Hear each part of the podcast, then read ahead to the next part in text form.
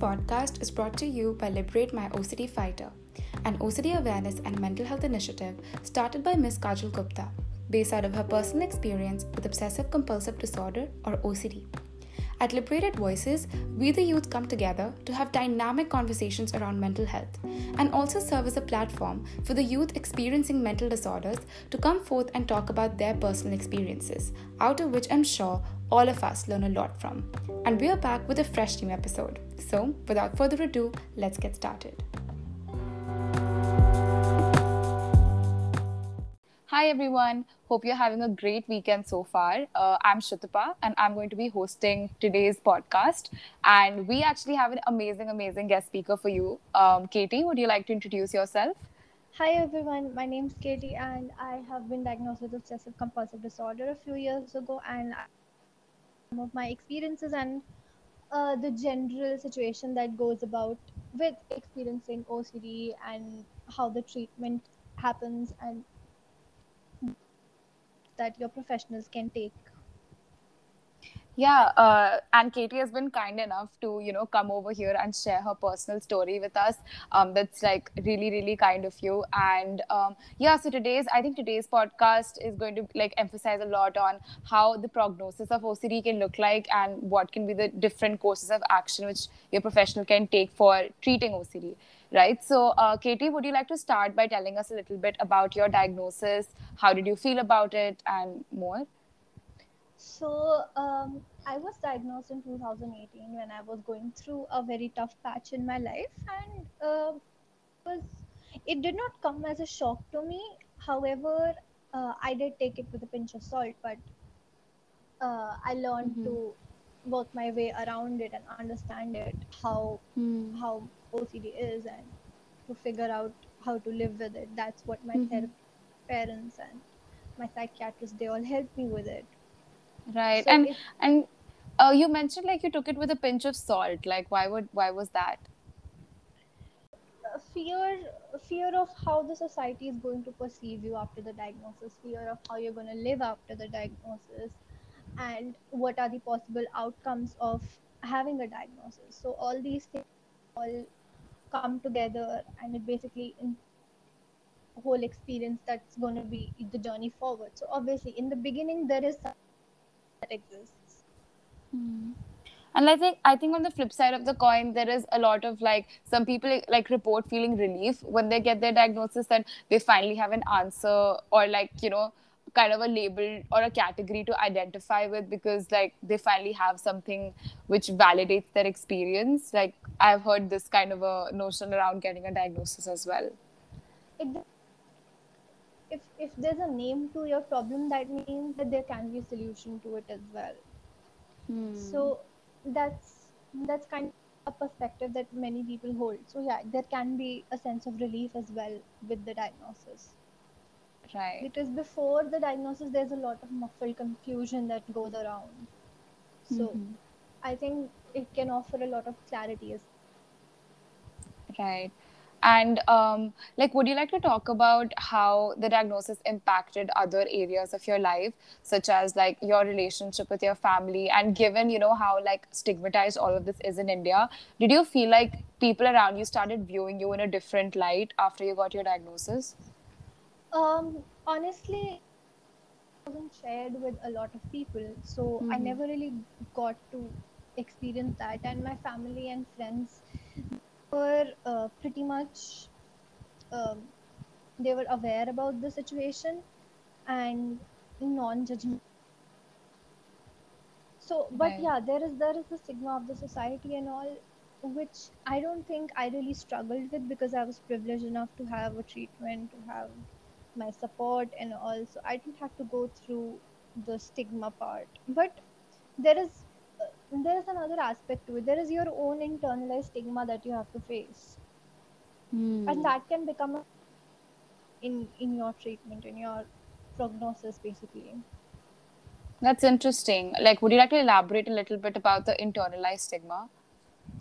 How uh, internalized stigma can be how the society is going to perceive you and your own thoughts about a disorder how you're going to live with it and the fears and all the opinions and beliefs that you don't necessarily have but the society has ingrained in you about a certain disorder. So i think i think that can be a very important factor yeah like it's the assumption it's the assumption of the hurdles that you'll face because of society. Even if you've not faced the situation yourself this assumption is there which kind of really really um, triggers a lot of fear.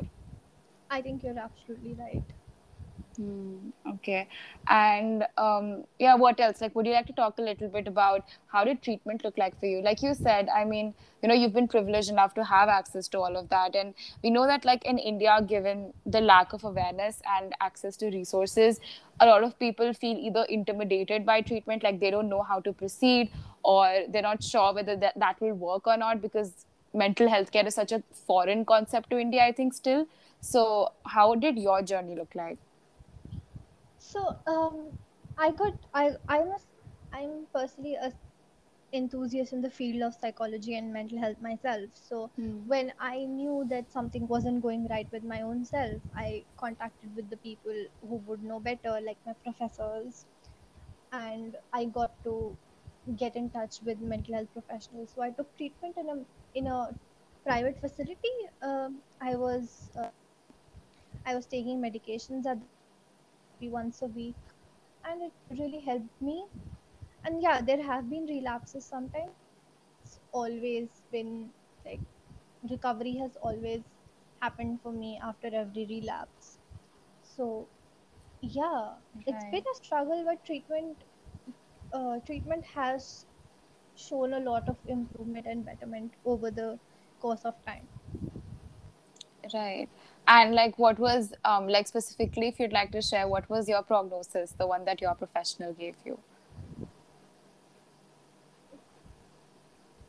I don't really have a prognosis at the moment, but uh, my current uh, overall uh, situation has been that it's been much uh, much better, much improved, and each time I do have uh, a certain kind of a breakdown or some extreme emotions or some kind of a emotional upheaval related. Time the strength of it has reduced. So i'm mm. and it's mostly because through therapy and medication mostly through therapy to be honest because medication i'm mm. taking at a very low dose. Right. so mostly through therapy i have learned to tackle my thoughts and learn overcome them and deal with them and live with Yeah. Um, what kind of therapy did you take? Like, as far as I'm aware, um, I think cognitive behavioral therapy is one of the most evidence-based therapy for OCD. exactly uh, it is and that is what i took cognitive behavior therapy and how it works is it helps to um, kind of and alter the patterns that we hold and uh, alleviate all those uh, unhealthy behavioral patterns as well that we manifest so yeah Like, how does it do that, though? Like, how does it help you deal with those thoughts better? Did you get some sort of activities, or like, what? How were you taught, like, taught to deal with them? um i was taught to deal with them by noting down my thoughts mm-hmm. time counteracting with them arguing with them try to rationalize and understand where my where it is my mind talking and where it is my OCD talking. Mm. So that's that's a very deep insight into how CBT can help. Right. I think like in OCD, I mean, we know that the obsessions, they are usually like very irrational in nature. But of course, like the anxiety that provoke, like that it provokes seems, it is very real. And like that is why people tend to believe that whatever obsessions that they're having, they are in fact real. And the danger that they pose is like in fact like very real but we know that it is not. Like how how did you like kind of make that shift that you know okay i mean even though this feels so real and this gives me so much of anxiety but i have to really convince myself that this is irrational. Like how do you go from, from go from a to b? That's an extremely diff- it looks different for everybody and Yeah. it's like it's OCD how it all about conviction how much it convinces you to believe in something and it's about fighting that conviction really about that Right. That's that's very interesting. And I I remember like I think somebody mentioned that I mean the audacity of um those those irrational thoughts is really something which um you know needs to be battled. And uh, so would you like to say like how did I mean, what would you like to tell people about therapy? Because I think in India there's this huge notion that therapy is just like talking um, to the professional because people kind of like, you know, I think mix therapeutic with therapy. And, you know, there's this whole trope going around that my best friend's my therapist. Um, so, you know, you personally having experience with how therapy looks like, um, how, how would you like to like bring about that distinction? so um is a very complicated process and i have ex- explained how it basically works and it's the most common form of therapy out there. So Mm-hmm. therapy it's uh, it's an in-depth and, and it doesn't bring change overnight. There has to be a lot of efforts from both sides. And how my my therapist used to make this joke like how many how many psychologists does it take for someone to turn on a, a bulb a light bulb? And mm-hmm. the truth is the bulb has got to want to turn on. Mm. Okay so that's the thing. Unless and until the person themselves wants to change then only then change can happen. So mm. definitely not just talking. It's it's a lot more than that. It's a complicated scientific process that that unravels such aspects of you that talking can never do that. And as far as saying something is therapeutic is concerned i think this is um, this is a very miscon- misconceived notion out there that anything that gives you any kind of aesthetic pleasure is therapeutic whereas therapy is not that so when we equate these two we are we are kind of giving out misinformation so i think that is something that needs to be tackled Right. I think especially with the rise of pop culture talking more about mental health and psychology in general. Um, I mean, you being from a psychology background also like must be, you know, exposed to this sort of media which really confuses these two and kind of trivializes actual like standardized treatments which are in place for these um, you know, like mental disorders. So um yeah, I mean thank you for making that distinction. And like I, I, I also think that there are a huge number of people who, um, especially in India, simply because of the lack of awareness and stigma, um, people very like like hesitate a lot to you know like go for therapy. And uh, I mean, given the obviously the inaccessibility, like leaving that aside, um, people I think really get intimidated by kind of like opening up to a therapist, and also like OCD being a peculiar disorder in the sense that you know like it's it's it's um, hard to kind of really explain your obsessions to somebody. And um, like how would you kind of like kind of encourage someone to try out treatment no matter how like irrational or how weird um, a person might think their obsessions are? And like if you're comfortable would you like to share the theme of your obsessions? Okay i won't be sharing any of my themes out here Okay, okay. but um, no problem.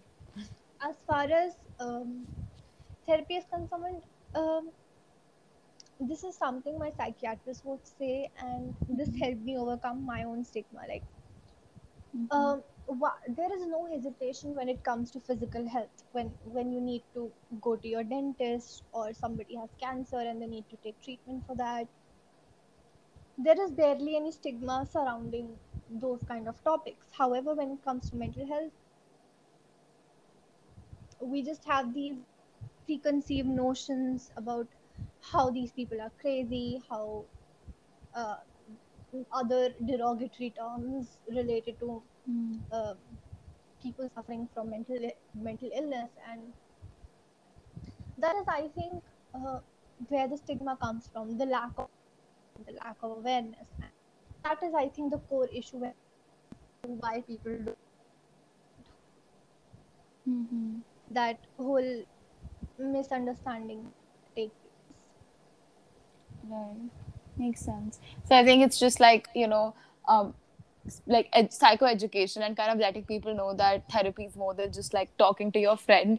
Uh, it's different than therapeutic and it can actually really, really benefit um, you if you kind of like try to give it a shot. But the efforts have to come from both sides. Did I get that right?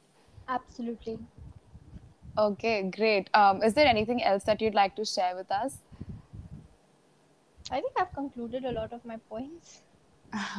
Okay, then. Uh, I think it was really great uh, having a talk with you, Katie. And um, thank you. Yeah, thank you for um, coming up here and sharing your story with us.